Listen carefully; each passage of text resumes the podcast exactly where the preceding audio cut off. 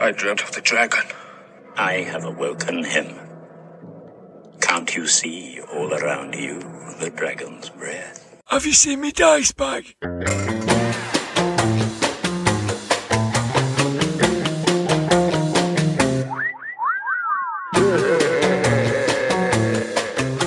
The Grognard Files. Hello, my name is Dirk the Dice, and this is the Grognard Files podcast, where we talk bobbins about tabletop RPGs from back in the day and today. This is the second part of episode 53, which is all about King Arthur Pendragon RPG, and it includes all the bits that didn't quite fit into the first part. It's not a supplement, it's more like a re-release of a great campaign that goes back further than your parents, further than your grandparents. In fact, it starts when Uther is a microorganism replicating and about to form a ribozyme. It's really good to have David Larkins back for this part, as many people enjoyed his open box last time. This time he faces the game's master screen, and we roll apparently at random on a table to discover elements of his gaming career, including Berlin, Wicked City for Call of Cthulhu. We've said a number of times that gaming doesn't exist in a vacuum. Our imaginations have been shaped and influenced along the way. This time I'm joined by Drish Blythe, our resident rules lawyer, as we look back at old copies of Starburst magazine and talk about the film Excalibur, John Boorman's 1981 epic, a visual feast based on Malory's Le Morte d'Arthur, and we discuss how it can continue to influence our games. It's something about the trees, I think, the magical representation of the countryside of our imaginations. Another influence on our imaginations that we covered in episode 27 is, of course, Robin of Sherwood. Sam Vail has nominated it to be added to Appendix G, our list of collectible series of books, TV, films and comics that have inspired the Grog Squad. He focuses on the role of the villains in the series. He has some experience in hacking Pendragon, so he gives some examples as he sees the potential of this system to be generic.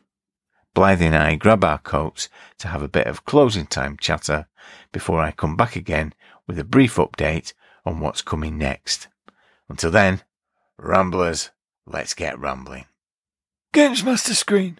Welcome to the uh, Games Master screen. I've got David Larkins with me. Hello, David. Welcome back. Hello, hello. I'm glad to be back. Okay, I'm going to construct this Games Master screen in between us to hide my secret table, which I'm going to roll upon. I've got a D20, of course. Uh, You should roll one and we should oppose it, shouldn't we? But we won't go that far. right. Okay, straight away, I've got a critical hit here. We've got Berlin, the Wicked City.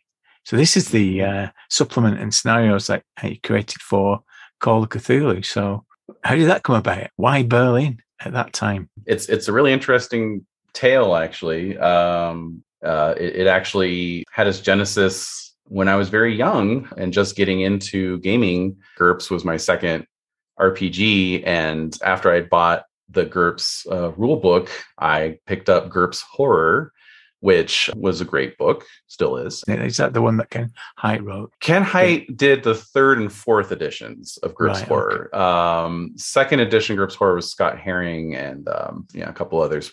And they they sort of mirrored the format that Call of Cthulhu was using at the time, which was sort of presenting three different time periods: Gaslight, Roaring Twenties, and Modern. And uh, and so in the in the twenties section, they talked about like, well, here's some places you can set your campaign and there's just a little sidebar you know weimar germany.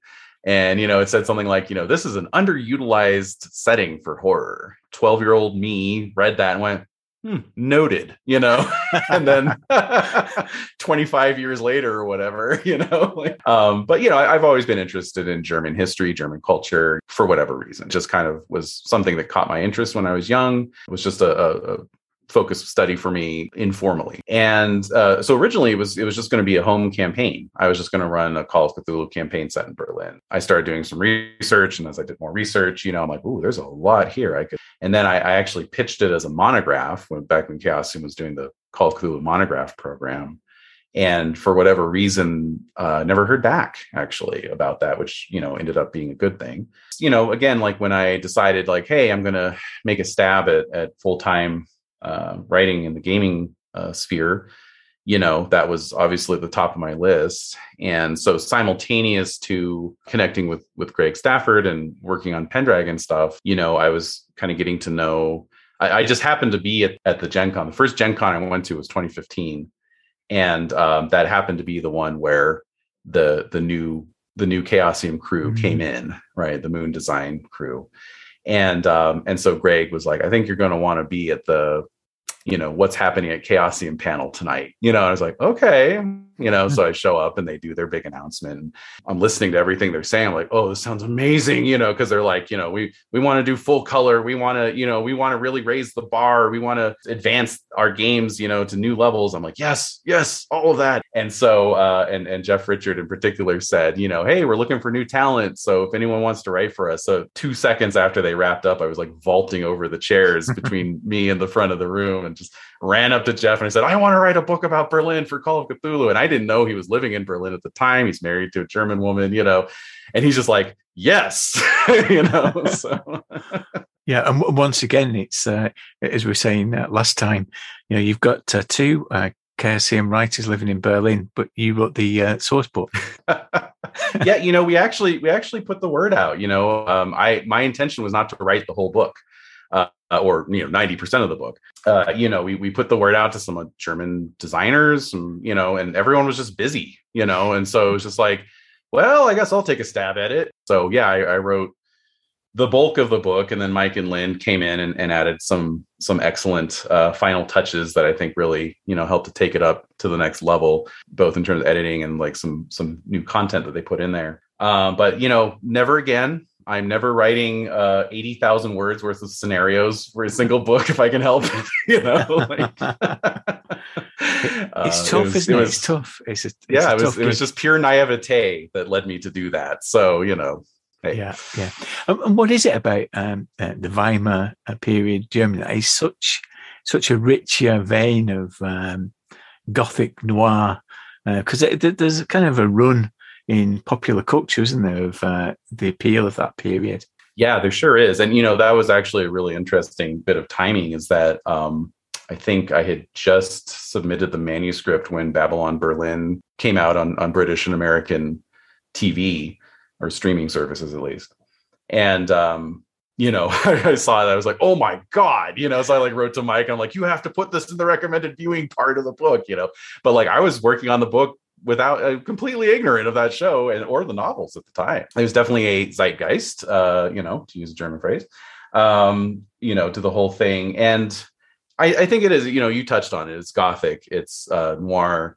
Um, it's somewhat post-apocalyptic, right? Because it's right after this this horrendous war, which you know Germany was on the losing end of.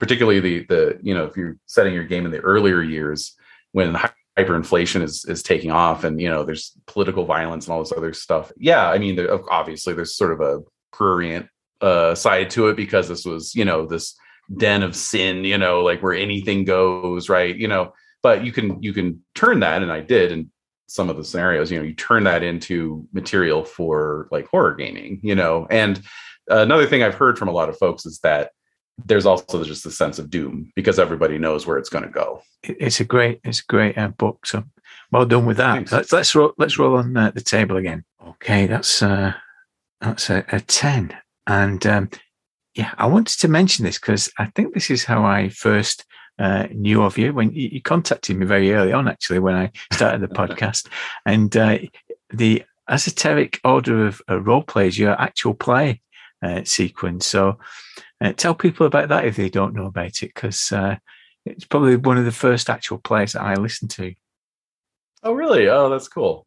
Yeah, I am a long time listener, first time caller. Um, but uh, yeah, um, well, that you know that came about, you know, because I was writing writing up session summaries, session reports on my blog, and so I was, you know, a little used to sort of publicly sharing the details of the games I was playing. I was also sort of getting plugged into audio uh, actual play podcasts um, audio only podcasts. And um, it was just one of those things where it's like i'm listening to other other groups play and i'm thinking like well gosh you know i think my group's uh, as good as these folks you know maybe i'll put out some stuff. A couple of my players sort of push me into it also. They're just like you know yeah we're awesome you know and i'm like okay okay okay.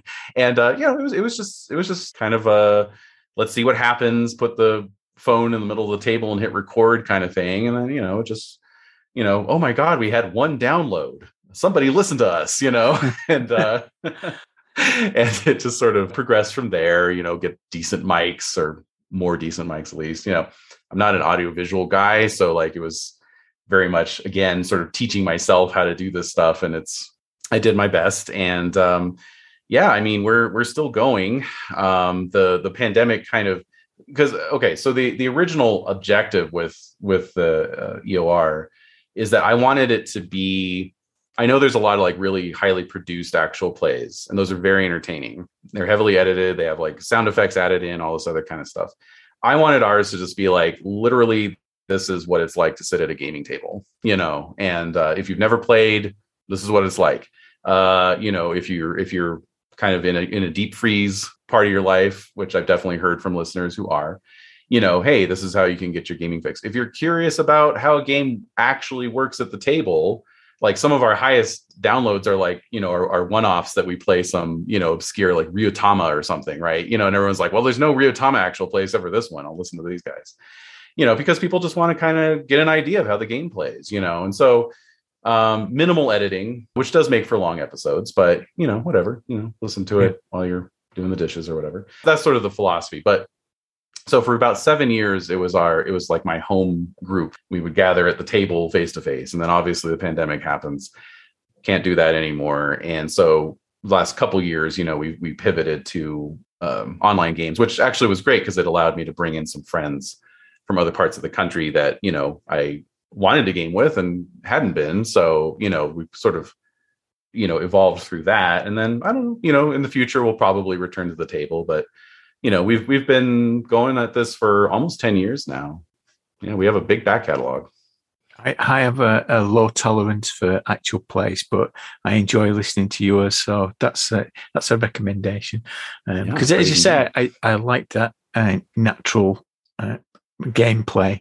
And I think yeah. uh, it, it's more rewarding. I think uh, than voice actors and uh, all that kind of thing. I think you get more more from the experience, and you've got quite a back catalogue. If, if if you were directing people to uh, which ones to listen to, have you any that you would recommend? You know, that's an excellent question. I'm, I'm going to be uh, doing an overhaul of our website this year, um, and and kind of making a little bit more navigator friendly, you know, or navigation friendly for for new folks um, and I think that's definitely something I'll, I'll have to prioritize is like make a little like tab you can go to and just say um, interested in, in, in our stuff. Here's a couple you know examples of what you can maybe expect. You know, come to expect.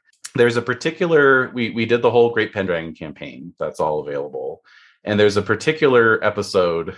The exact year escapes me. it's basically it was a a session where only a couple of the players could show up that week, and so I just ran this. Um, this uh, homebrew scenario I downloaded off the internet years and years ago about going to this uh, land of of talking frogs, basically, who all think they're knights. You know, so it's just like a fairy tale kind of thing. And um, and one of the one of the player knights actually ended up marrying the frog princess and staying there. so the adventure of Sir Longhop or something like that. I don't know. Yeah. It's it's in there somewhere. I'll uh, I'll seek it out and I'll put it in the show notes so people can. Brilliant, brilliant. Yeah. Okay. You. Okay, I'm rolling again, and uh, this time I've got uh, 14. And uh, what's this? It's uh, Patrick Swayze in uh, Baby Oil doing Tai Chi on That's the right. banks of a river. Yes. no. Um, uh, about a year ago, I was watching uh, Roadhouse, my annual watch of Roadhouse, and I tweeted about Mhm. it. And you said, I've written a game, an, an action movie game for the 80s. Um, so, so, so tell tell us about that. Uh, Action International. Action International. So um yeah, hopefully it'll see the light of day this year. Um it's kind of been waiting on a on a green light for Kickstarter. Um, but it's it's ready to go. It's going to be published through Gallant Knight Games, my uh, colleague Alan Bahr, who, by the way, also a huge Pendragon fan, and I think is probably has to hold the Guinness record for running the most uh, full runs of the Great Pendragon campaign, possibly outside of Greg Stafford.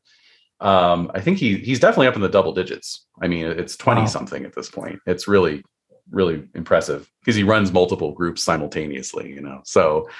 Um, but anyway, so Alan, Alan and I were just kind of throwing ideas around, and and uh, old friend of mine, Alex Drusts, who um, was like the first guy that I started gaming with actually way back in the day.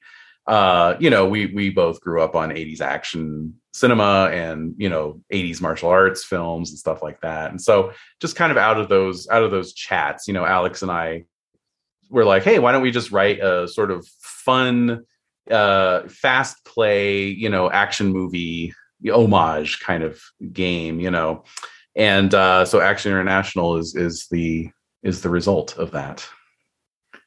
Yeah, and uh, it, it- really has the sense of you know the films with um, Dolph Lundgren in, and uh, th- th- those great films from from the eighties. Let's face it, Roadhouse is one of the best films of the eighties. Surely. Oh yeah, oh yeah, Bar- yeah, hands down. Yeah, absolutely. yeah, well, and and it's a great example of of what we were trying to achieve in the game. Speaking of like you know like in terms of um uh you know writing a game's mechanics to fit a genre, right? You know what we really wanted to capture was the fact that in those movies everybody seemed to know a martial art, you know, and and, and people would just have a throwing star tucked in their boot or whatever, or like you know they'd have a katana in the trunk of their car, you know. So we wanted to really so everybody, regardless of whatever genre you're emulating, everybody knows martial arts. So you you you know one one of the games we loved back in the day was uh, Ninjas and Super Spies by Palladium Books. And so, you know, we we used to just make characters for that game. It had 41 martial arts styles in it. So we would just sit around and make different, you know, oh, my guy's a ninja, my guy's a, you know, a sumo wrestler, you know, whatever. Um, so we wanted to definitely capture that feel, you know, where part of a big part of the game is actually picking out, you know, your martial arts style and then kind of uh you know frankly min maxing the uh the the moves right? You know to get the the optimal combos. And then yeah you can run it. It's flexible enough. Uh sort of my demo game actually is is a um an homage to glow the netflix series and also the actual gorgeous ladies of wrestling where all the pre-gens are are lady wrestlers in a 80s wrestling promotion and they're you know trying to take down the local baddie who's you know uh, dumping toxic waste in their neighborhood So if that doesn't get you thousands of pre-orders, I do not know what will. Will I look forward to that. Yeah, absolutely. yep, yep. Okay, let's uh, roll again. Oh, and I've rolled a twenty, and this um, is the final roll, and um, I want to Hmm. uh, get your help here because I'm Okay. about to write my first RuneQuest campaign for 35 years, and uh, I've, I've run quite a few of the uh, pre-done ones. I've run uh, Borderlands, but I, I thought it was time to dust off RuneQuest Glorantha and uh, come up with a game set in Prax. So, what are your tips for a, a, a long-running campaign in Prax? Oh boy. Oh wow. Okay. So you know, for myself, uh, uh, I count myself as as as a as more of a fan of RuneQuest than like a master of RuneQuest. Right? I've I've written some material for RuneQuest that will be coming out at some point, but you know, definitely it's been um, you know the newest Chaosium game for me. You know, uh, over the last five years. Um, so I'm going to apply some of my Pendragon knowledge to this. Uh, you know, since you want to run a long running game Yeah, um, yeah. So, uh, of course, obviously, the current version of RuneQuest um, does emulate Pendragon a little bit in the sense that, like, the suggested pace is one scenario per season, right, rather than one per year, like you get in Pendragon. But it still does, you know, you don't get that that um, effect you get in like D and D a lot, where it's like you're going to go through uh, 10 levels with your character in like two weeks of game time, right? Because it's just nonstop action. Mm-hmm. Um, so, you know, you can definitely plan things out in that way. Um, are you thinking of like maybe starting a little earlier and then working up towards the current year? Or are you going to start in the current year and move forward well, from there? Yeah, well, I'm, I'm thinking taking it uh, back from the current year because my idea is yeah. to take several groups. So um, for people to have cool. a mig- migration path. So play one of the Tribes of Prax, and it's the actual party is going to be um, trail finders who are going ahead of the clan to clear the mm. way for the next season for the settle the clan to come and settle. Um, so they they they're kind of doing a clearance job. Um, so uh, uh, the idea is then hand over to another group after ten sessions. So to take it year on year. Uh, oh, so, great! Yeah, that's a really great. Yeah, that's awesome. So since you're taking it back, you're you're going to have some idea of the timeline. You know, you you can consult the older materials and you know sort of fill in the gaps so that would be like the the place you'd want to start is just kind of assembling a um, you know sort of a, a little chronology kind of like the great pendragon campaign right? You know where you're, you're just going year by year. Here's what happens every year in the canon. You know here's what these characters and prax are up to. Here's what argrath is up to you know and and so forth. And then um uh you know work on your own stuff you know over here. You're gonna have two streams basically paralleling each other. And what you'll find is that the uh, the players are going to bounce back and forth between those streams, right? And and then what you're going to do there is uh, not be beholden to the canon, you know. Mm-hmm. So if uh you know if if they go off the rails with Argrath, you know, in some way that's really unexpected to you, like swearing loyalty or becoming blood enemies or whatever, um, you know, and that's going to affect Argrath's path, let it affect it, you know, like just you know be willing to to roll with the punches and even look for opportunities where you can insert player characters into the canon chronology you know instead of this npc does this maybe it's this player character does this instead. And that's going to get them invested in that in that what's going on on a macro scale right? You know because what you want is for a long running campaign what you want is the players to really feel like they have stakes and they really want to know how this is all going to turn out rather than kind of being like you know mercenaries or whatever. Like i don't really care what happened. Yeah absolutely. And th- that's that's re- really good. And i think uh, pendragon and playing pendragon has definitely influenced my um, thoughts on uh, RuneQuest. And uh, and and that idea of um, setting up moral crisis or decisions that uh, people have to face and the characters have to face and their uh, passions and runes challenge. So um, I think Pendragon is definitely fed into that. Yeah, and, and I think the other thing I'd say about that is, um, you know, there's a certain phonetic similarity between Arthur and Argrath. That's not mm. entirely coincidental. So, you know, ah, don't yes don't be afraid to maybe you know look for some mirror image parallels in those stories you know? Well that that is a bombshell uh, to that we can leave uh, the games master screen. That, that's a great piece of advice. Well thank you very much uh, dave. It's been great speaking to you over these uh, past uh, two podcasts so thank you very much. Absolutely my pleasure. Thanks for having me on Starburst Memories! Welcome to Starburst Memories. Starburst was a magazine that we studied as intently as White Dwarf. It's still going. The magazine of cinema and television fantasy.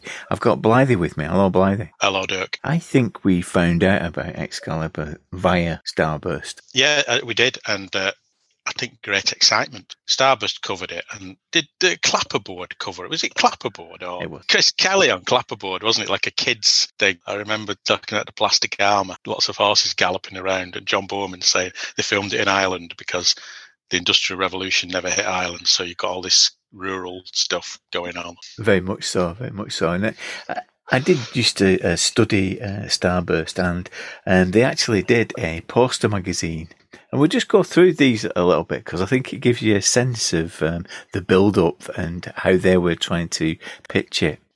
And the coverage of Excalibur started very early for Starburst. I've got this old one. I don't think I had this one uh, back at the time.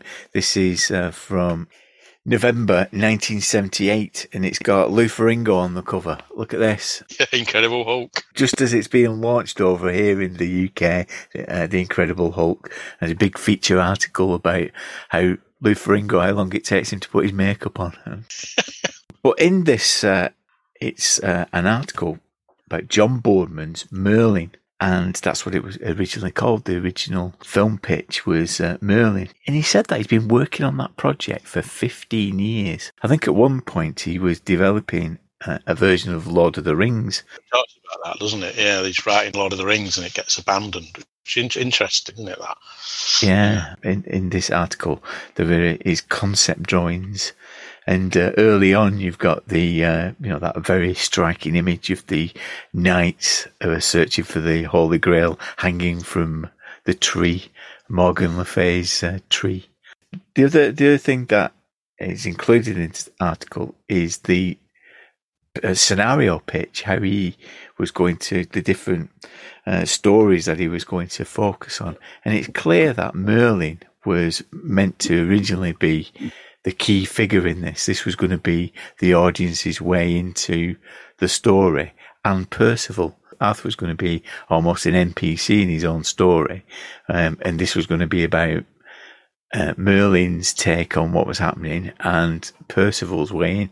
And you can almost see remnants of that in the film. To, yeah, I, I, think you can, yeah, because they're, in a way, they're the most interesting characters in the film, arguably, aren't they? Merlin Percival. When Percival appears, he's more relatable than a lot of the other knights. This young lad who wants to be a knight, you know, and he meets Lancelot and gets knighted by Arthur on the spot because none of the other knights have got the nerve to take on to take on Liam Neeson. I think Liam Neeson, isn't it? Yeah, it is. Yeah. Qui-Gon Jinn. You probably watched Taken, haven't they? And thought, I don't tackle him. He's got uh, very specific skills in a lance. But you're right. Percival is, yeah, he's, he's more relatable, isn't he? In, in a way, it's a shame he's not in it from the beginning almost. He only yeah. comes in about halfway through, doesn't he? But yeah, you're right. Merlin and Percival are the characters who who, who light the uh, screen up a bit, don't they? As, as interesting characters that are a bit more. Even Merlin, he's not say relatable, but he's in a strange way he is. He steps out, doesn't he, as this ancient figure who he's going to. Adjust things and manipulate things until he loses control and he has this yeah. battle with Morgana. But some of it gets lost, doesn't it? Because I think the scale of the film tries to cover everything, doesn't it? And I yeah. think it would have been probably more focused if they would have kept with that original concept of concentrating on their story. Well, a lot, a lot of it gets lost by all the shouting. It's a very shouty film, isn't it? It, those those knights, they just shout. They can't. They can't. They, they can't. They're like men who can't can't speak quietly. Everything's shouting. I think it calms down later in the film, doesn't it? But initially, it, it's men running around shouting at each other all the time, and no for no apparent reason. Sometimes I think, particularly in the early part of it, it's a way of representing the chaos, isn't it, of the land yeah, yeah. pre Arthur uniting it. And you're right, everybody's like riding around covered in mud and grime and bawling at each other, aren't they? Bawling at each other all in a very angry way. Even if they're on the same side, they seem to disagree. Which I suppose, like you say, that maybe that represents that anarchy, the Uther Pendragon anarchy thing of of yeah, before Arthur unites people. But on another level, it's quite funny. Because you do you do watch it and think, just can't right, just calm down what did you say? Stop shouting. Stop shouting at everybody. I love those uh, early scenes when they're in the grime and in the uh, armor, yeah. battered and worn. And there's really three stages of the story, isn't there? There is that anarchy stage. Then Arthur forms the round table and get Camelot, and they're all in gleaming armor. It symbolizes that they're in Camelot and paradise kind of thing. Yeah, everyone's polished their armor. In the final act, uh, the third act where everything goes a bit Zardoz. it's the search for the Holy Grail. So it kind of descends into uh, dream fantasy. This bit, a bit annoying that bit. I mean, some of the Holy Grail stuff is good, like when Percival's looking for like the tree and the, the, crow picking out the eye and all that. But at the same time, it, it is a bit like a dream sequence, and the way kind of mind drifts off I think it comes back to what we were saying. The film's at its strongest when it's concentrated on the humanity of Percival and Yeah. the uniqueness of Merlin. It becomes less strong when it's more about the symbolism and what they Yeah. represent. Funny because I thought that Starburst was uniformly supportive of it and the magazine I remember it's one of the first ones I got where it covered it. They had two contrasting reviews.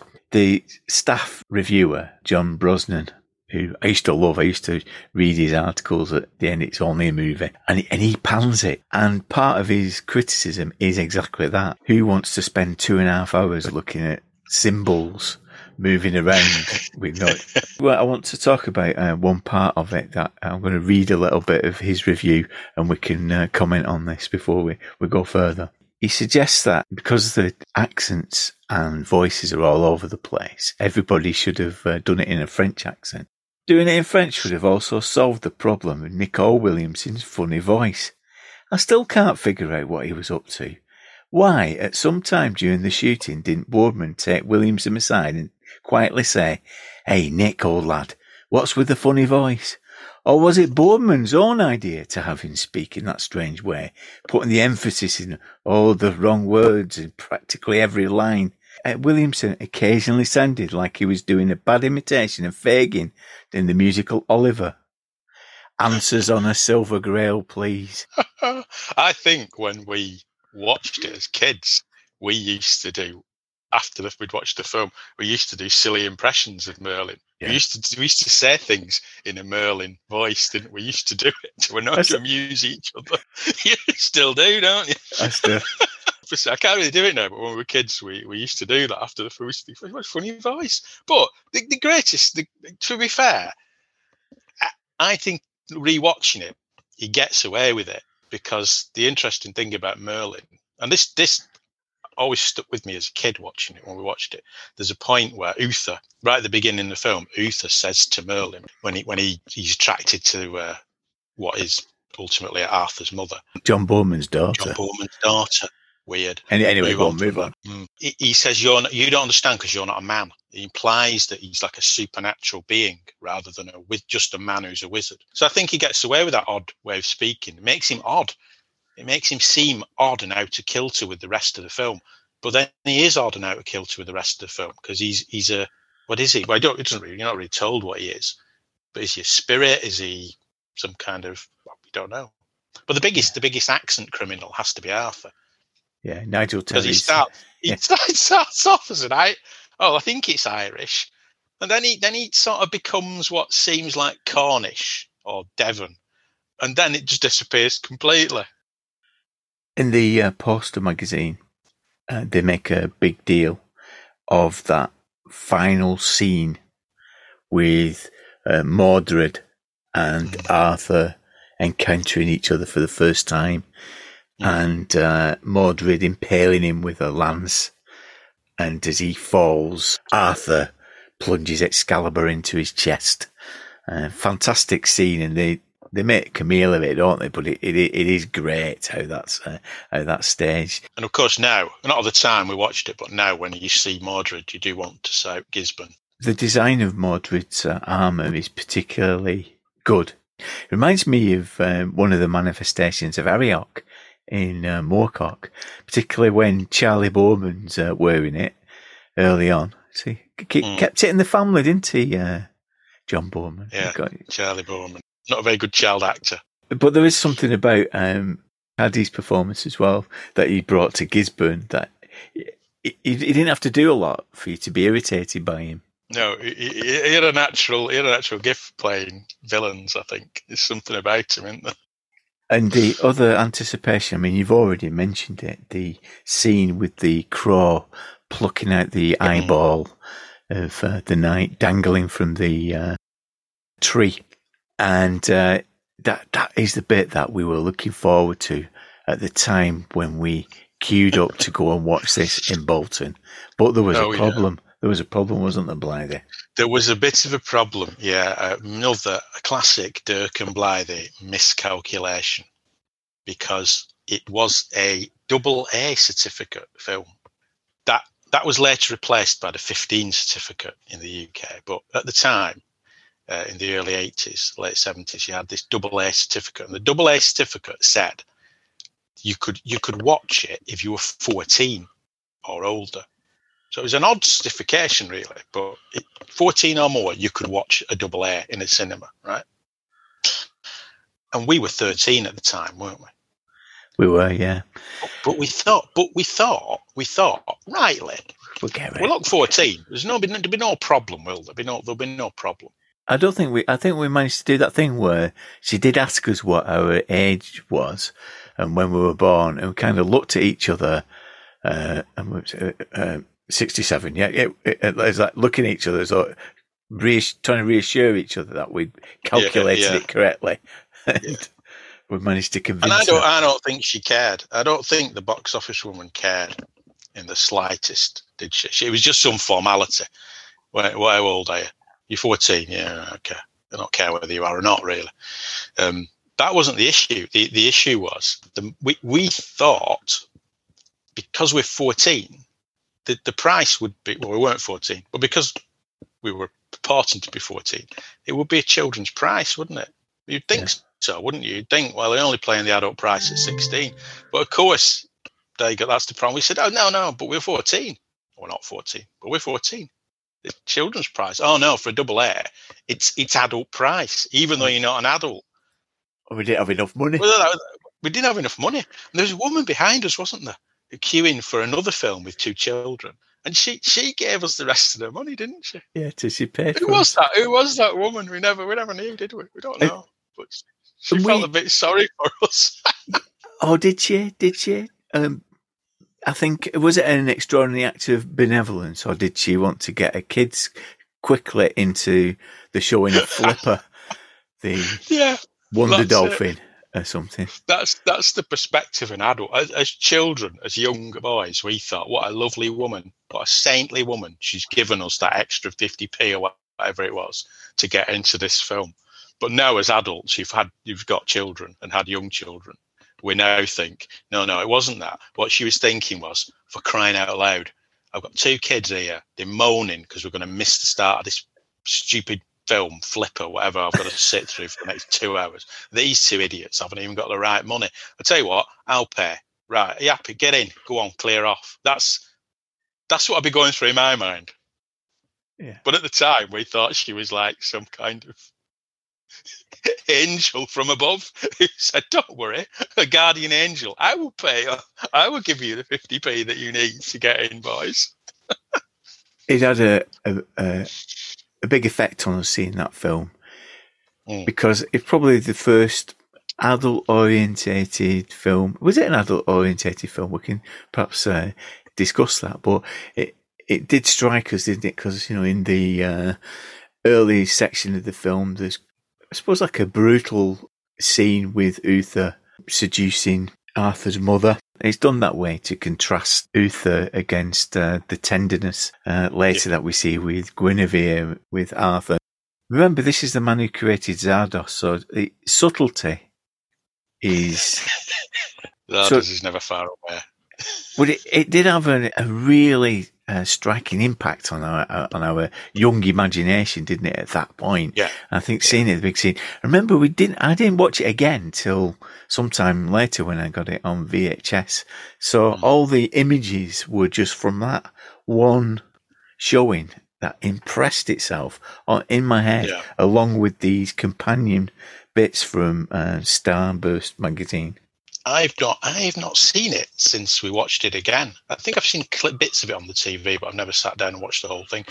And I was a bit worried that it would be rubbish. I thought, oh no, is it going to be rubbish? This and I, I've as a as a kid, it's made an impression.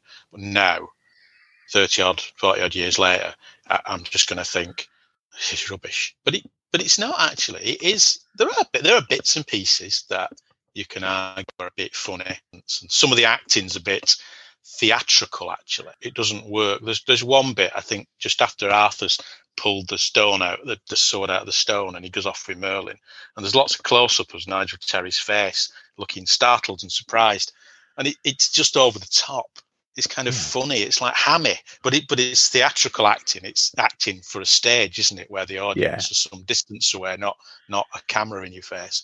So there are bits like that in it. But that said, I did think it holds up quite well. Yeah, and I think it is a set pieces. I think it's perceived clearly. This spent a lot of time in Boorman's imagination, and it's perceived as a series of set pieces.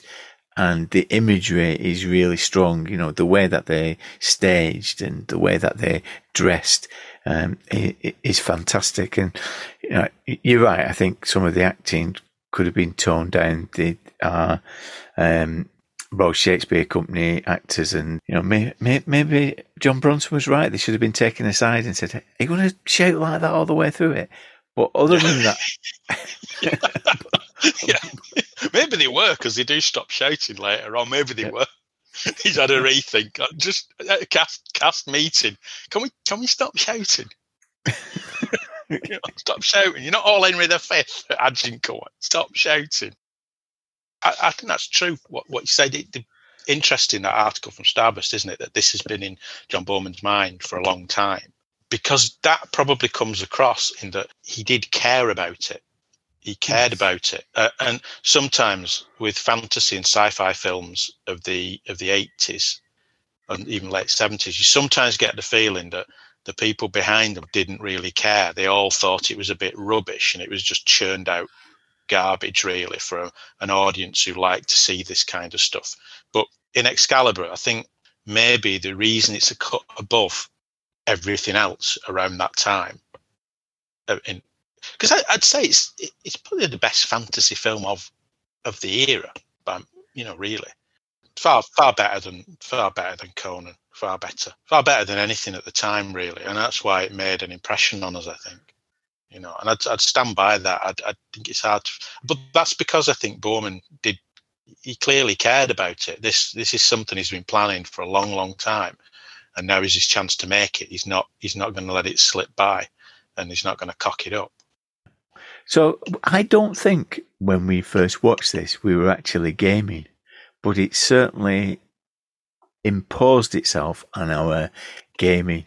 And what I'd like us to do now is to think of how we would use elements of Excalibur now to uh, within our gaming. What are the things that um, we could take from the film that we could uh, use in gaming?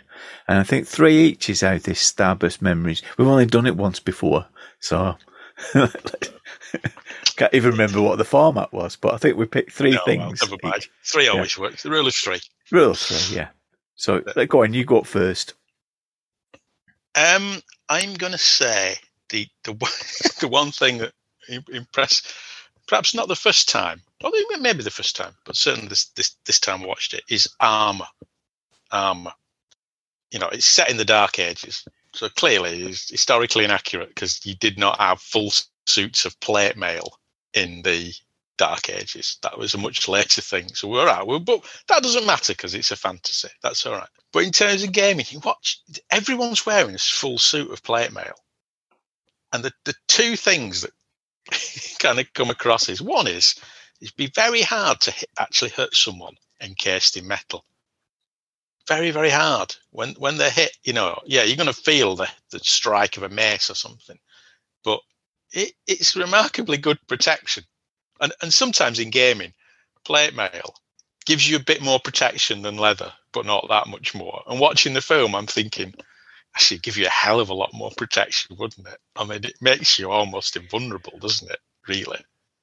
And, and I suppose in medieval times, you had special weapons designed to tackle armor, because if you're coming at them with a with a sword or something, or you might not, you, you, you're going to hard pushed, aren't you, to hurt someone? So in terms of gaming, you think eh, you have to reevaluate, play it in, in gaming. But the flip side to that, the flip side is the other thing that you notice is everyone's running around in plate mail. Yeah, I, I, running around in it. I, running I around in think it. I think that uh, John Boorman was a kind of GM that hand waved the encumbrance rules. Exactly, and and that's the. uh, It made me look at it and think it may be in gaming that kind of armor should offer you really really good protection, better than a lot of games actually give it credit for. But it should be so inconvenient that as an adventurer, you, you can't really get away with it. You know, we've all done it, haven't we? We've all played the D and D game where the paladins in full plate clunking around. There's no way you could do it. There's, there's a scene where they come to a castle, isn't it? Gallop like, like they do because they gallop around the countryside like football hooligans at the beginning, don't they? All shouting at each other and hitting everybody, uh, hitting everyone. Thinking, how do you know whose side you're on? They're all wearing. How do you know whose side? You don't even know who's on your side, do you? They get they charge into battle, and everyone just starts hitting each other, and you think, oh, what's going on here? I know it's the anarchy, but it's chaos. But there you go. And there's there's knights in full plate climbing up siege ladders. What are you thinking? Nowhere. For my, my, my games master brain's thinking, nowhere, nowhere. All those all those people in the castle need to do is stand there in a bit of light armor, studded leather at the battle on the ramparts and go, look at these idiots. He's trying to climb a ladder in full plate. What should we do? Nothing. He's going to fall off and die. He's going to fall in the moat and drown. it's ridiculous.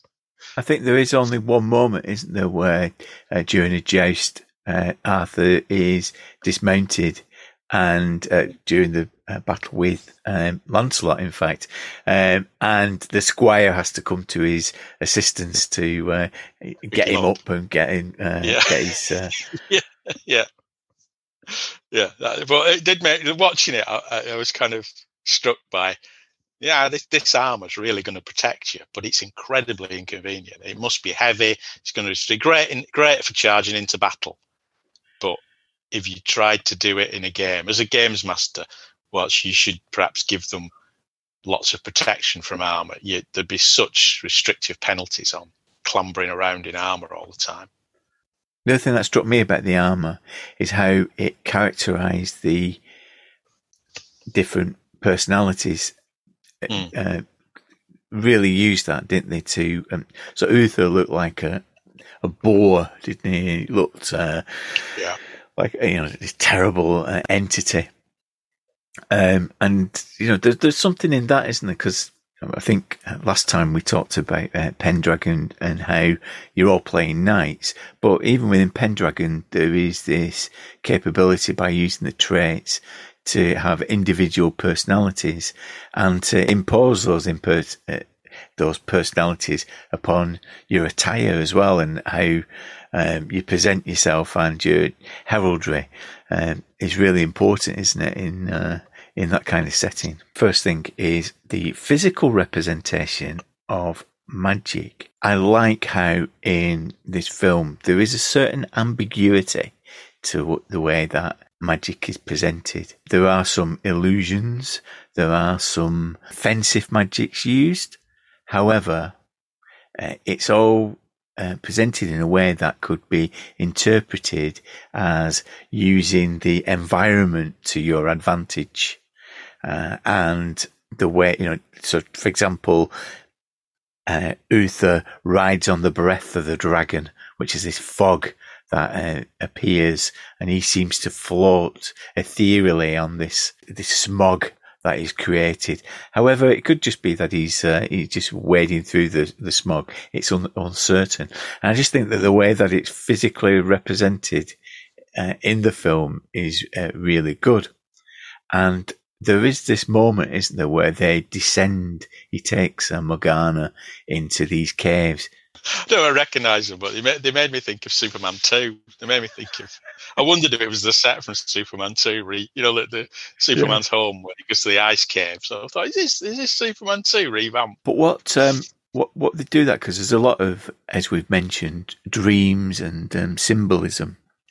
Merlin takes her into this cave and uh, shows her versions of the future and to show uh, Lancelot and um, Guinevere in a in a intimate position, but also to say that the the, the omnipotence of this uh, dragon and taming the dragon and, and that kind of thing. I think that's a really useful way of taking magic users or to make it a, a physical thing, a physical act that you do so you can actually see it. So as an apprentice being taken into a cave uh, to see magic at work.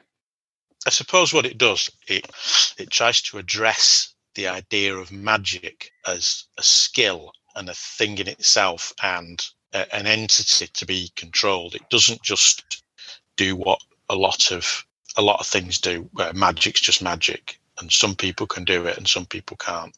So it's just magic. Not like Harry Potter. Oh, you're a wizard, Harry. There you go. You can do magic. There you go. Do some magic.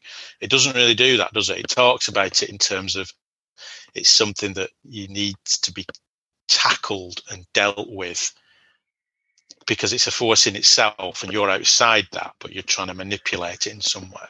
I, I know hmm. what you mean. There's a there's a physicality to the magic. It's not just a thing you can do, you know, and it's it's talked about in those terms. There's a lot of wizards in films and books. That's not done, is it? It's just they're a wizard. They've, even role playing games, they're a wizard. You've learned magic. You've learned about magic, and you could do magic. There you go. Yeah. But it doesn't doesn't do it like that. It does it. It's slightly more complicated than that. Yeah. So on the one hand, it, it presents it in a very ambiguous way, where it could be explained away by skeptics or whatever, um, and then in other ways, it shows you uh, the characters actually confronting magic and Mm. actually dealing with it and uh, addressing it. So I, I do think it- that's that. And it a- also, what's interesting as well is, I suppose, it also t- Merlin talks about it, it dying as well, doesn't it? As if like it's a time for men, and all this stuff that he does is is disappearing. It almost like it's a transient thing. So this magic isn't something that's going to be here forever. It's here at the moment, but it's on the wane, and there'll come a point where it it won't exist anymore. Like it's become extinct almost, you know. Yes. Like Yeah. the dragon's a dinosaur, and it's going to just become extinct at some point, and nobody, nobody be able to do it because it's just it's not there anymore. yeah. It's not. It's not. It's not an innate ability, and it's not an innate ability where it's passed on from one generation to another, where people would go, oh, "Yeah, my dad was a wizard, and now I'm a wizard, and I can do it." It's not like that. It's something, a force that needs to be controlled, but that force will die, and when it dies, there's no more wizards or witches Yeah. because it's gone. Yes. Yeah. Yeah. No, that, that that's a, a good way of putting it. Actually, there isn't a succession, unlike the hierarchies Hmm. of men and you know the society that's represented uh, in Arthur's world. This is very Yeah. much yeah. That's true. Yeah, that's about succession, isn't it? That's about the rightful heir to sort of certain powers. You- Yeah, in magic, it's not about or inheritance. It's about controlling something, and that if that thing's not there, then it's not there anymore. Maybe we've um, hit upon a climate change theme that we haven't really. magical climate, magical climate change. Yeah. And what's your next one? Well, and actually, talking of Morgan Mor- Morgana, Morgana or Morgan Le Fay, yeah. I Um, think I think in the film they refer referred to as Morgana, but she's Morgan Le Fay, isn't she? Morgan Le Fay, isn't it? Yeah, yeah. Um, I, I think that side of the story is interesting. Clearly, women are portrayed as downfall of men, aren't they? So the, the villain, the villain is a woman, but even Guinevere is sort of with the Lancelot thing. Is it's kind of questionable, isn't it? That oh, here we go. Uh, there is. I mean, I'll come on to a point in a minute, but there is that sense actually in the film that, as I said earlier, it's a bunch of very blokey football hooligans running around Britain sorting things out. And the men sort it out and they get to Camelot with a shiny armour and everything's fine, isn't it? But then on come the women and ruin it. That's there is that in it, and that, that's not necessarily in the film. I think that's the Arthurian myth, and that there's a wider discussion there, isn't it? But that was interesting that you know, for main villain's a woman. Um, but what's interesting, and this is where it comes into gaming, what I really like about it is that when Uther seduces Arthur's, becomes Arthur's mum, and seduces, rapes, you know, questionable, isn't it? Because, of course, he uses magic to disguise his appearance, doesn't he? Morgana is a child. She witnesses it, doesn't she? She sees it. She's then forgotten about for about an hour, but she's Yeah. going to come back, isn't she? Yeah, she's going to come back and wreak havoc and and she's vengeful because of what happened to her mother and i to be honest i'm kind of on her side i think she's all right she's got a point maybe I, maybe i'm on a side because it's a young helen mirren in terms of gaming what I, when i watched it what's great is like you forget this in gaming. It's an obvious thing to do but you do sometimes forget it when you're running a game. It's the law of unintended consequences for players. So when players do something who witnesses it and who does it affect? So the number of times where the players will go in somewhere and kill all the guards and do this, do that with gay abandon. The idea that uh, the guards have families. What about the guard's son, who five years later comes looking for you? And that's sometimes a really good thing to do in a role playing game, isn't it? As a sneaky GM to go, oh, okay, you killed all the prisoners, have you? All right, make a note of that. Yeah. and then later on, you think you've got away with it, but you haven't got away with it because someone's coming back for you. And of course, that's what happens in this. This little kid who, again, uh, I mean, obviously we've seen the film before, so we you watch it and know it's Morgana. But maybe the first time you watch it, you, don't realise that it's her. You know, this this child that's that's watching him and sees him. And he kind of looks her in the eye, catches her eye, doesn't it, as he, as he leaves it's a nice setup and it does translate into role playing those little unintended consequences of the slightly too shall we say incautious player. Oh we can kill the guards. Oh we can torture people. Oh we can do this. We can do that. Hmm, okay. Yeah. Because that's what happens in king arthur you know. Uther yeah use some magic get what you want get away with it. Yeah but you know 20 years later. Because that's a, I like that idea of uh, you know who witnessed the actions of the player characters and mm. what impact does it have on them and who can they corral.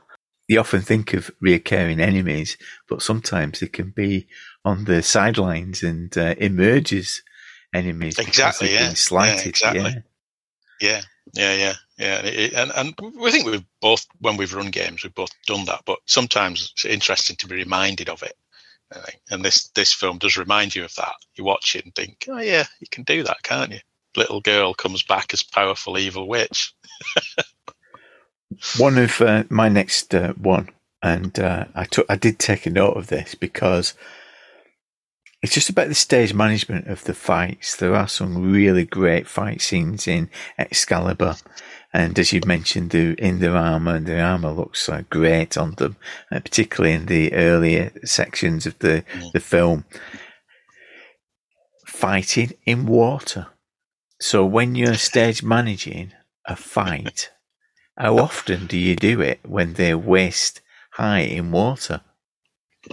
Because that gives you in, full plate mail as well. Coming back to my point, in full armor, yeah. when it comes to water or rivers, they're usually uh, flowing rivers, and somehow you've got to get across it, and you find yourself having a battle with a thing whilst you're on board a boat. But with this one, they kind of stride through water, don't they? The water's everywhere, the stream's everywhere, and mm. it provides them some cover because of the rocks. Um, but they also stumbling over the, the rocks, and the uh, the water is just uh, has a has a role in the scene. In, well, there's a uh, great there's a great shot, isn't there, of them riding horses through the water?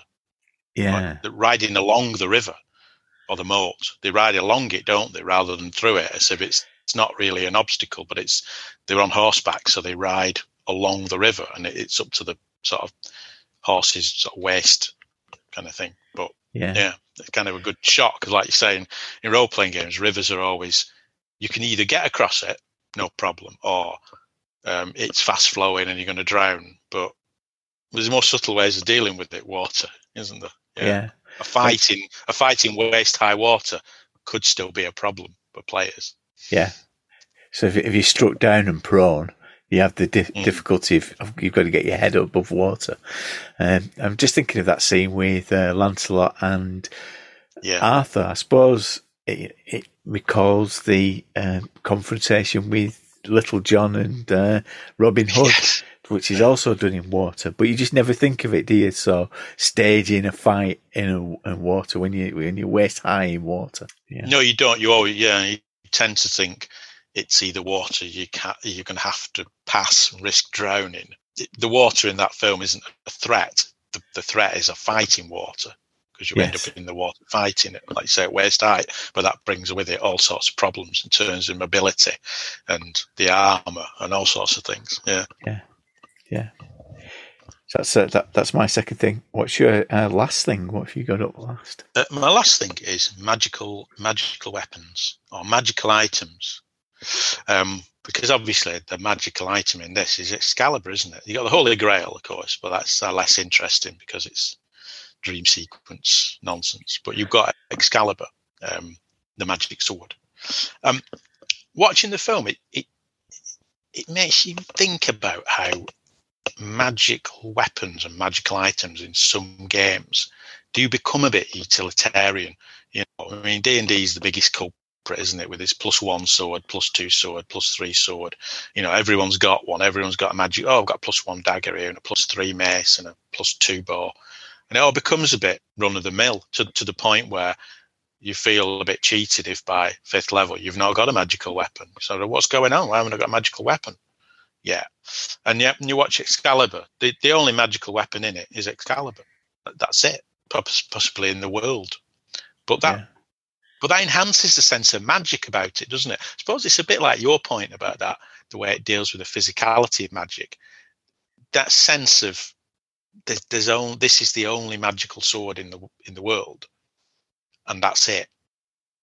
It makes you think about how maybe the use of magic in role playing games, you know, sometimes are we a bit too free with it all? Here's a magic item, here's another magic item. And I mean, I know D I'm, I'm picking on D and D, but other other games do it as well. I mean, I suppose like RuneQuest, isn't it? There's lots of magic in it. The spirit, bound spirits in weapons and power storage crystals and all this kind of stuff. And the, the problem with it is it's difficult then to make magical items seem magical because they just seem yeah. ordinary, don't they?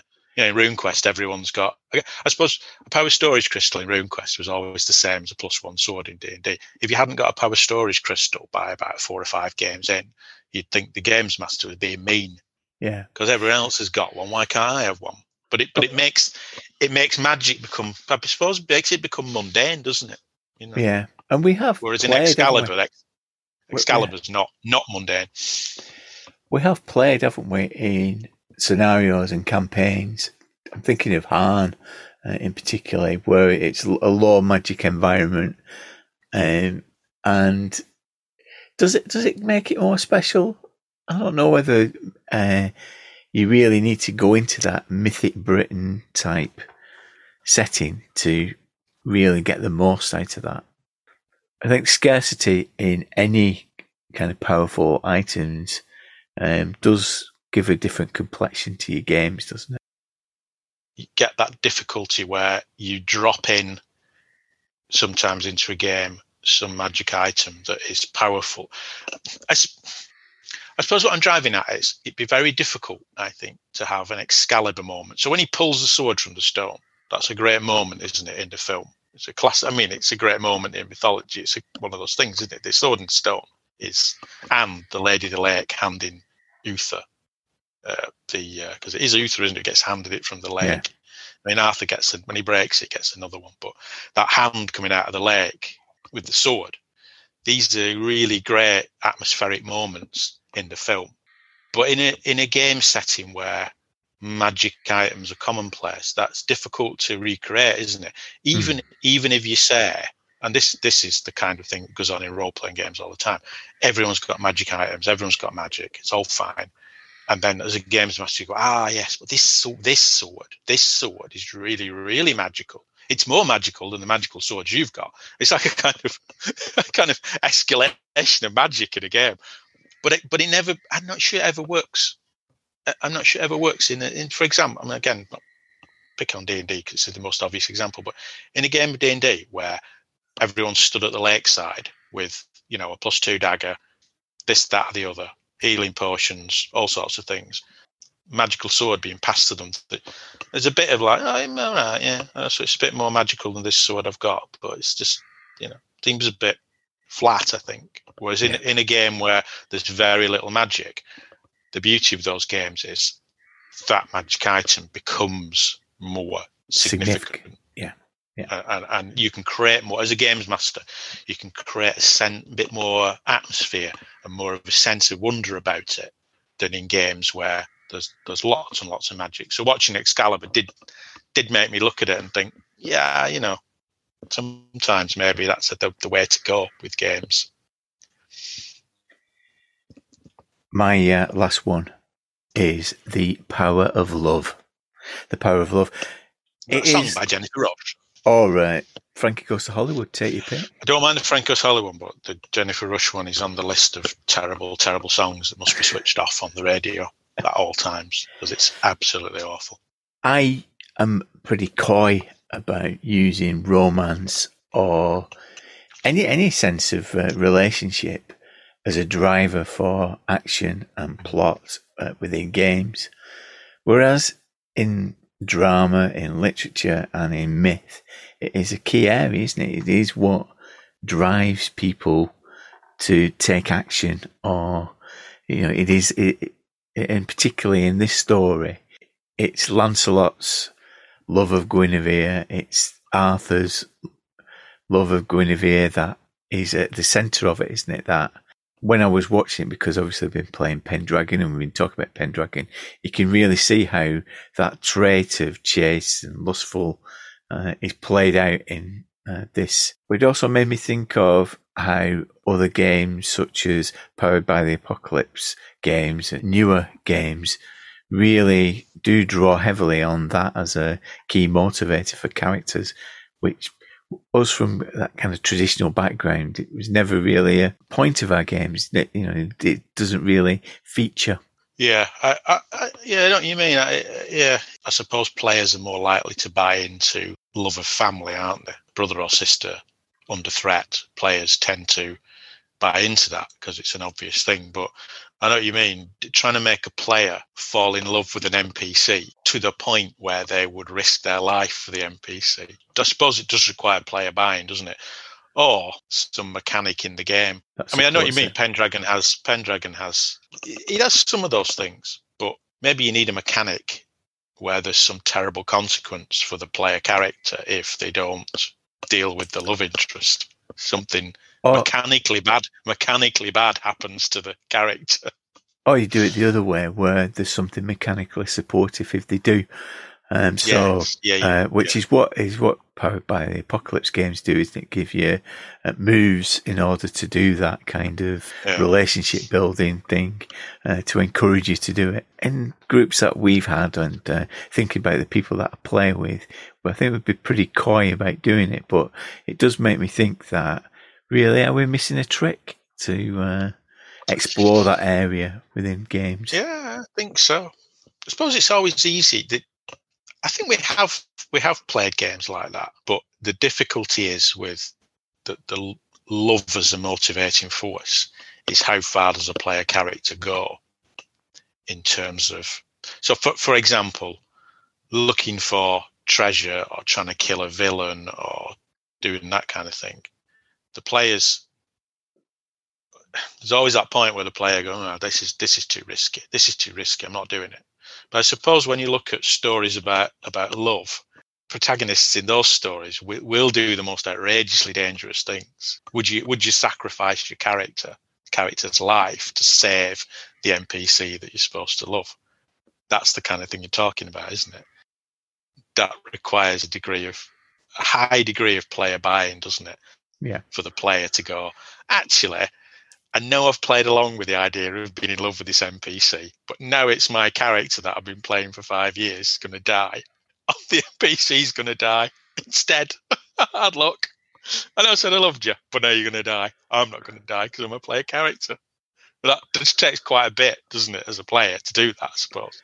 Then I suppose it comes back to what are the consequences of that, you know, making that decision of Mm, um, yeah. sacrifice. What what are the repercussions? Some games, like you said, some games probably deal with it far better. So, Pendragon probably would deal with it quite well, and some powered by the apocalypse stuff. But Yeah. other games wouldn't, I suppose. Yeah. It's great, isn't it, that this is one of the foundational films of our imaginations. It's still providing inspiration to our games now.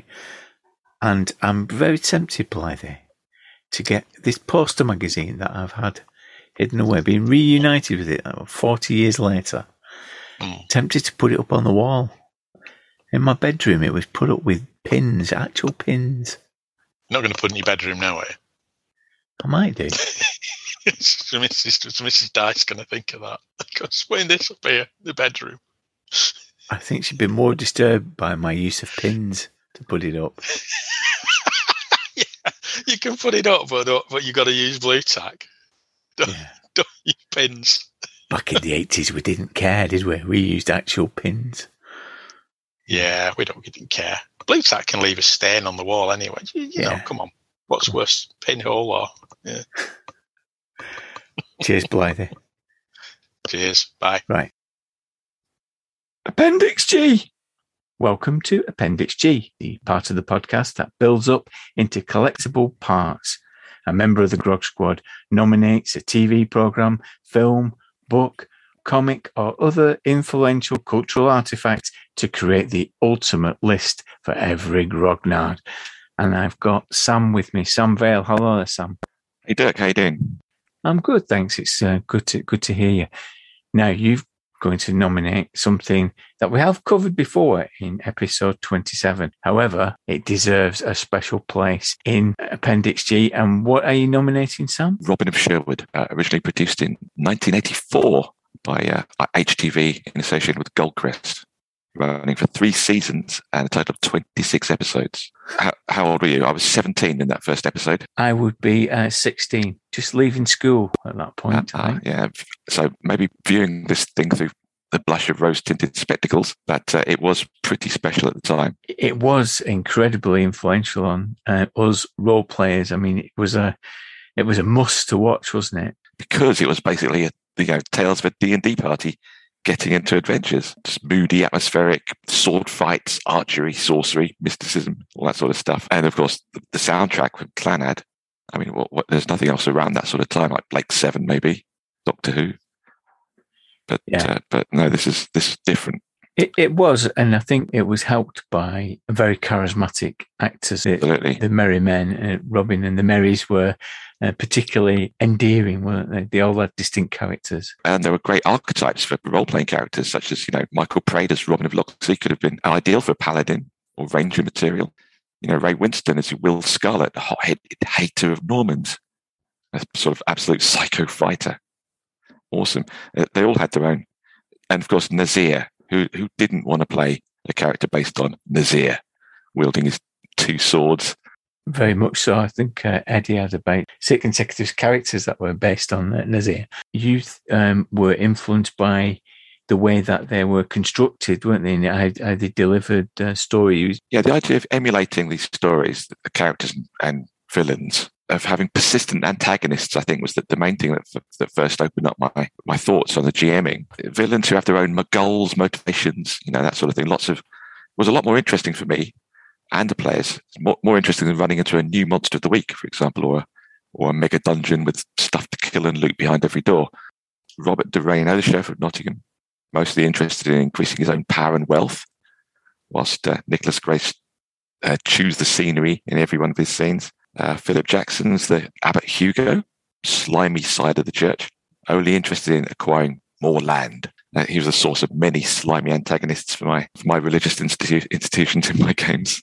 Sir Guy Gisburne, warrior leader, constantly belittled by the sheriff, kept on a leash, much of his frustration. So yeah, another great archetype for a villain, constantly scheming. Uh, that's that's what I get to uh, to think about. Obviously, there are other villains as well who are great. Uh, some Morgan of Raven, Ravenscar from the Swords of Wayland, another great villain posing as a nun, but actually a leader of a coven, trying to bring Lucifer into the world. I mean, this is half past six on a Saturday night. Blimey. There were other great villains as well. Derek O'Connor's Raven, mercenary leader. Uh, He was after the treasure of Agravain in The Inheritance. He had his horrible dwarf sidekick as well. Thoroughly vile character. Great villain uh, to copy. So all this massively influenced the way I thought about and designed the adventures we were doing and campaigns for my group. Villains who had long-term plot goals basically took us out of the dungeon setting and made the world come alive. Yeah, I hadn't really uh, considered that before. That is something new to the, your games, wouldn't it, to have a repeating villain? I know that um, we had uh, in our uh, RuneQuest game that Gringle of Grindle's pawn shop became um, Mhm. a super villain. It, the players took against him, very much a, a bad guy that would keep repeating, coming back. yeah, a lot of my play at the time was basically mega dungeons with monsters behind every door. Being able to introduce, you know, long-term characters and, villains was, was a huge step forward in my game design. The sort of uh, Wayland's a good example, isn't it? That it's a really well constructed uh, uh, a series of situations and encounters that build up into into something. It, it, did that have an influence on you as well? I mean, the nature of the show itself, containing a, like a whole adventure within the one-hour episode, or some occasionally two-parters, certainly influenced my adventure design. Taught me about pacing, beginnings, middles, and endings. You don't need the detail as long as you know where you start, what events should occur during the game, and where you're going to end up. Really opened up the whole nature of how a story should run. Richard Carpenter uh, was good at uh, pacing out the action as well. You could almost feel the beats when the fights were going to occur, didn't you? you it, it only went uh, 10 minutes before the next fight came along. Which is which is great, just like a just like a D&D adventure. You know, something's going a bit slow, chuck a combat in. Did you make the transition from uh, Praed to uh, Jason Connery? I know that we struggled with that. Yeah, I know. I, I tend to enjoy those uh, that third series uh, a lot better, a lot more. I mean, the, I mean, the first uh, Herne's Son was the first episode in series three, uh, which featured like getting the team back together. That Welsh uh, Lord Owen of Clun, just an awesome villain, with uh, Gulnar, played by Richard O'Brien, his uh, sorceress uh, advisor. Loads of uh, magic and mysticism sprinkled throughout the whole thing. All of it fairly subtle as well. Nobody casting fireballs or lightning bolts. Bewitching individuals with magic is is a nice change of pace, I think. As you know, this episode is all about Pendragon. Since I've known you, you were running Pendragon, but with your very Mm. distinctive take on it. Well, I played Pendragon, Pendragon since the first box set.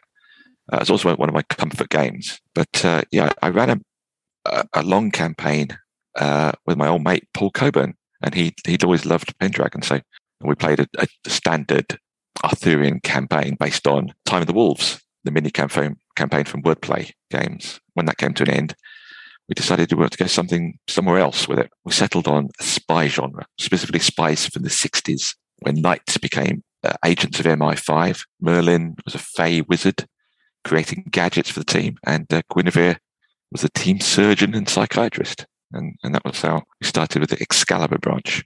Converted the rules over. It's quite simple. Just added a few extra skills, you know, tradecraft, driving, shooting, and repurposed a few others. Intrigue became information gathering. Just worked as normal Pendragon rules with, with no wintering phase. And we got around the damage and healing thing and having no armor by having the agents given magical shimmer shields, they're called. Merlin created gadgets. So that campaign is currently three years and going on a weekly basis. Uh, I think it's down to the story, basically, rather than the mechanics. What what I find interesting about it is that, you know, as we were saying in the previous part, uh, Pendragon seems extremely focused on uh, Arthurian knights set in a medieval setting. You, you've got you, you've done it for the um, secret agents, but you've also done it for other settings, you? Like mythic Greece as well. Yeah, yeah, yeah. We, so I thought a Greek Pendragon game would work really well. So, you know, create three classes a demigod, uh, a hero, and a normal common man, and just go from there using all the same uh, traits and passions and things like that. Judge Blythe was talking about how fate points would be quite useful, luck points, a luck mechanic, and and I did in fact have fate of the gods points, a luck mechanic allowing you to, re-roll any dice that hit the table if you didn't like it. Does that mean that the traits, because things like valor, those are those are the very distinctively um, chivalric traits. Do they stay the same? you can just repurpose the flavor of them. They have they are the same. Yeah, so we use valor, we use you know all that merciful, modest, prudent, spiritual, temperate, trusting, all that sort of stuff. it's just used exactly the same way. When you look at uh, Robin of Sherwood, are you tempted to use the Pendragon mechanics to bring Robin of Sherwood to the table? I think it would work as, long as you sort out the healing aspect. You can probably do anything with the system. I mean, Robin of Sherwood would, would be a good fit. But uh, yeah, I, you know, I did a superhero game with it, so you know you can basically do anything. You could do anything. Just it's just the story. It's just like a generic universal role playing system, I think, without that uh, moniker. So thank you for adding uh, Robin of Sherwood to uh, Appendix G. I think it deserves to be in there. Oh, yeah, absolutely. All right, thanks, Sam. Cheers, mate. I'll get me coat. Welcome to I'll Get My Coat, the part of the podcast where we drift towards the door about to part, but we have a bit of closing time chatter, some any other business uh, to discuss before we make our way. I've got a bacon butty waiting for me on the other side of the door. Easter Monday, isn't it? Easter Monday. Is anything waiting for you? Any pleasures waiting you on the other side of the door, Blythe? Well, I'm hoping the whole family have gone out by the time this is over. That's the pleasure waiting for me, that everyone's gone out doing something and left me on my own. Okay, and uh, for your closing time chatter, is anything that's uh, piqued your interest? I, I had an interesting experience the uh, last week because, as you know, I've um, taken to uh, a friend of mine, son, got into D and D, and he's now got into Cthulhu. He's 15, and he's got into Cthulhu. Um, so he's into his role playing, and I've been going around running games. And last week, I ran for the first time Savage Worlds, Deadlands, Savage Worlds, round a table. A kind of strange thing that I think I've played it around a table once with you running it and we've run tons of it online. We play Savage Worlds all the time online, don't we? Play it every other week, and we've run lots and lots of things online. So I said to them, I run some Savage Worlds Deadlands, and I was a bit nervous because there are bits and pieces of Savage Worlds that are a bit unusual, I suppose, handing out the initiative cards and things like raises and wounds and you know things like that. They're, they're a bit tricky, but what was interesting was they absolutely loved it. They absolutely loved it. I, would say it's one of the best sessions I've had in, in a while. Um, just all the things about Savage Worlds kind of came to life even more, I think. I mean, we, we like Savage Worlds, we like it online. But some of those things that you experience online really came alive around the table. So, initiative, really quick with the cards. Sometimes the playing cards online are a bit of a pain. It's a bit clunky, isn't it? But round a table, really quick, slick way of doing initiative. Somehow, also generates a sense of drama. I, I know in theory it's no different from rolling a dice, right? You roll a dice for initiative, and you think, oh yeah, you get a low dice score, a high score, but, but somehow dealing out cards to people for initiative generated a real sense of tension and excitement about what cards you're going to get. Yeah. And as well, things like the bennies, the bennies, soaking wounds, being shaken, all these different elements. And I know it's predominantly combat because a lot of the Savage Worlds rules are about combat. But the fights were great and they really, really enjoyed it. And I really enjoyed it because they enjoyed it. And I thought, wow, this is this is a great game. I've never run it around a table before. Seems ridiculous. That's a, you know, because we've played it and run it for years online. But I can see the appeal, and I think because we played a lot of it, and know, it's a few years since we were first encountered that Savage Worlds. You lose sight of the qualities that it's got as a game in terms of that drama and um, being able to actually do stuff. I think that is the revelation of it, isn't it? That mm. when you're used to um, systems where failure is um, apparent a lot of the time, what you're looking for in Savage Worlds a lot of the time is the level of your success, isn't it? You look, you you kind of you presuppose that I'm more likely to be successful because the odds are in my favour. This is a game that likes its players, yeah. isn't it? And you know, you know that. And So you're just looking at what level of success how, how well you're going to do it. And when when you do fail, there's always options um, for you to uh, move things along, yeah. and you never feel completely stopped by things happening. I think that's I think that's right. Like, that's a good way of putting it. It does like its players, doesn't it? So as players, you feel like you've got lots and lots of options, and I think that's what they liked about it. What some of the fights and combats were quite dangerous, and there were points where they thought we're, we're going to die here. I think one player took four wounds in one go, but then managed to do a soak roll and soak four wounds miraculously. And there's a real sense around the table of excitement that, right, four wounds. So you're basically on, you, you're out for the count and you, you're bleeding to death now, unless you spend a penny, make a vigor roll, try and soak the wounds. And with the exploding dice, which Savage Worlds has. You know, re-roll if you get the top result on a dice. He managed to survive. He managed to soak all four wounds. There's a real sense of excitement about it. You know that, Yeah. which we get, we do get online. We've we've had those moments online, haven't we? So it's not as if it's a completely separate experience. But for some reason, playing it around a table, maybe playing it with people who've never played it before, Yes. It- yeah. it can it can it confirmed something about the game. You thought this is a this is a hit. This they've not played this before, and by the end of it, they said, "Oh, run run some more of that. That was great. Run run some more. Really liked it." And you think "Eh, that's that's a that's a factor as well. Maybe not just the fact it's around a table, the fact it was people who were new to it who really enjoyed it. Yeah, yeah. I have found it tricky. I think you were playing with two players, weren't you? I found it tricky at conventions sometimes when there are six players, just keeping a grip mm. of all the bits. I think I mentioned before, haven't I, that I think Savage Worlds is a, a game with loads of bits, isn't it? With action cards, and you've got the additional action cards, and you've got the condition cards. There's all these things on the table, and if you've got multiple NPCs, I think it's sometimes easier when you've got one, uh, One big monster. one big monster. I think Yeah. to counteract that, I think in the last one I ran, I had King Kong just to make it easier for myself. Uh, Because when you've got multiple NPCs, keeping track of the status and things like that is Yeah. is a Yeah. bit trickier, I think.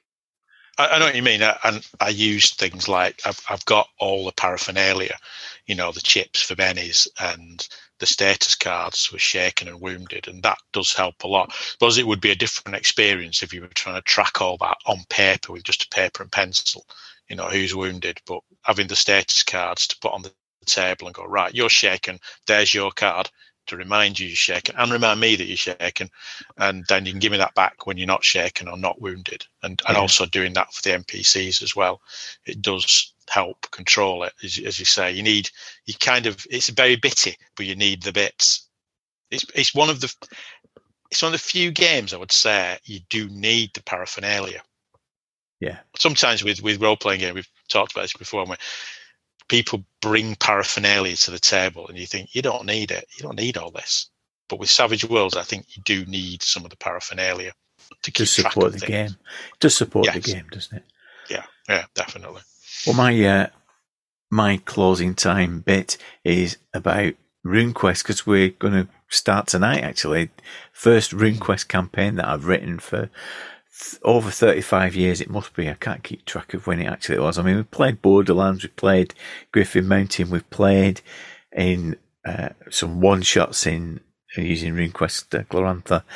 However, this is our first campaign uh, doing, and I'm up to my neck in character creation. Uh, a couple of the people couldn't turn up for session zero that we had, so I said, "Don't worry, I'll roll your characters." I'm regretting it now, Blythe. i bet yeah because i roll my own because i'm because i'm a good lad i expect some kind of reward at the first session for rolling my own character I rolled my own character and you said I hold you responsible for this. Hey, hey, Blythe, why don't you be a shaman? Why don't you be the shaman of the part? Yeah, that sounds cool, doesn't it? I'll be the shaman. Oh God, yeah, it's complicated enough. Let's let's go for the most complicated character. I went to read the shaman rules about spirit dancing and all this. Oh my God, it's probably be easier to actually understand a real. Going back to to Merlin, probably easier to actually control the dragon and do real magic than it is to get your head around all these rules about shamans in RuneQuest. Well, I, I think I am going to have you in a, a, sweat tent uh, during the uh, session do the full experience. But I, I guess I mean we've we've made this comment about uh, RuneQuest Glorantha's character creation, and before that, it it is incredibly detailed. It takes you through um, your grandparents' life, your parents' life, and uh, your life to give you build up this backstory and also reveal something about the world in which you inhabit, and then you're Yeah. building up. And um, it's one of those things where when you do it once, it's lonely fun. Um, when you do it uh, twice, acts of desperation start to uh, uh, sink in.